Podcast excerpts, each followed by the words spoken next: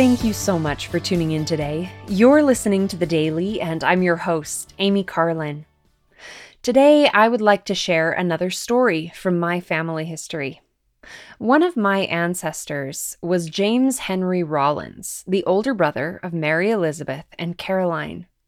Henry worked at Joseph Smith's red brick store in Nauvoo, made windows, door sills, and capstones on the Nauvoo temple, and at times guarded the prophet. He served in Zion's camp, and he crossed the plains to Utah Valley with his family.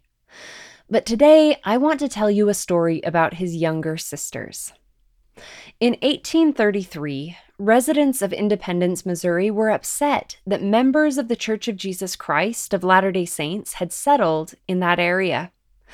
After becoming outraged at an editorial that was published by the church's newspaper, an angry mob attacked the church's printing office in the Phelps home, destroying the printing press and throwing pages of the Book of Commandments out of the window. They also threw out the furniture of the family living there, as well as the family members themselves. Mary Elizabeth and Caroline Rollins, two of my great aunts, were crouching behind a nearby fence. They were only 15 and 13, but they felt a deep reverence for the scriptures and they knew they had to do something. Mary Elizabeth suggested that they could get the pages before they were destroyed, but Caroline was afraid of the mob. As the men worked to pull down the building, starting with the roof, Mary convinced Caroline that they had to try. While the men's backs were turned, the girls darted out and grabbed as many pages as they could.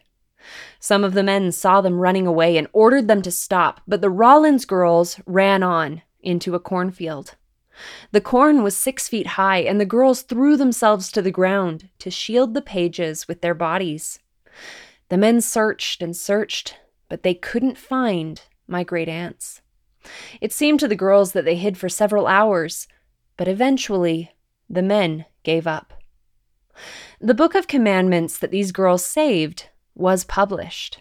Two years later, it was combined with additional revelations and republished as the Doctrine and Covenants.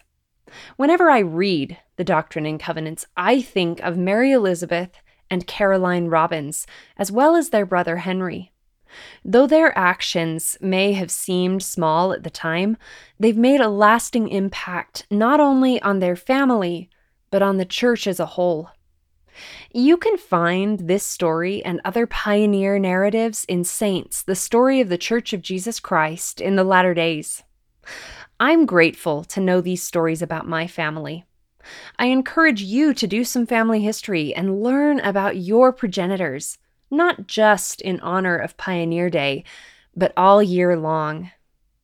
Thank you again for listening today. The Daily is brought to you by The Church of Jesus Christ of Latter day Saints.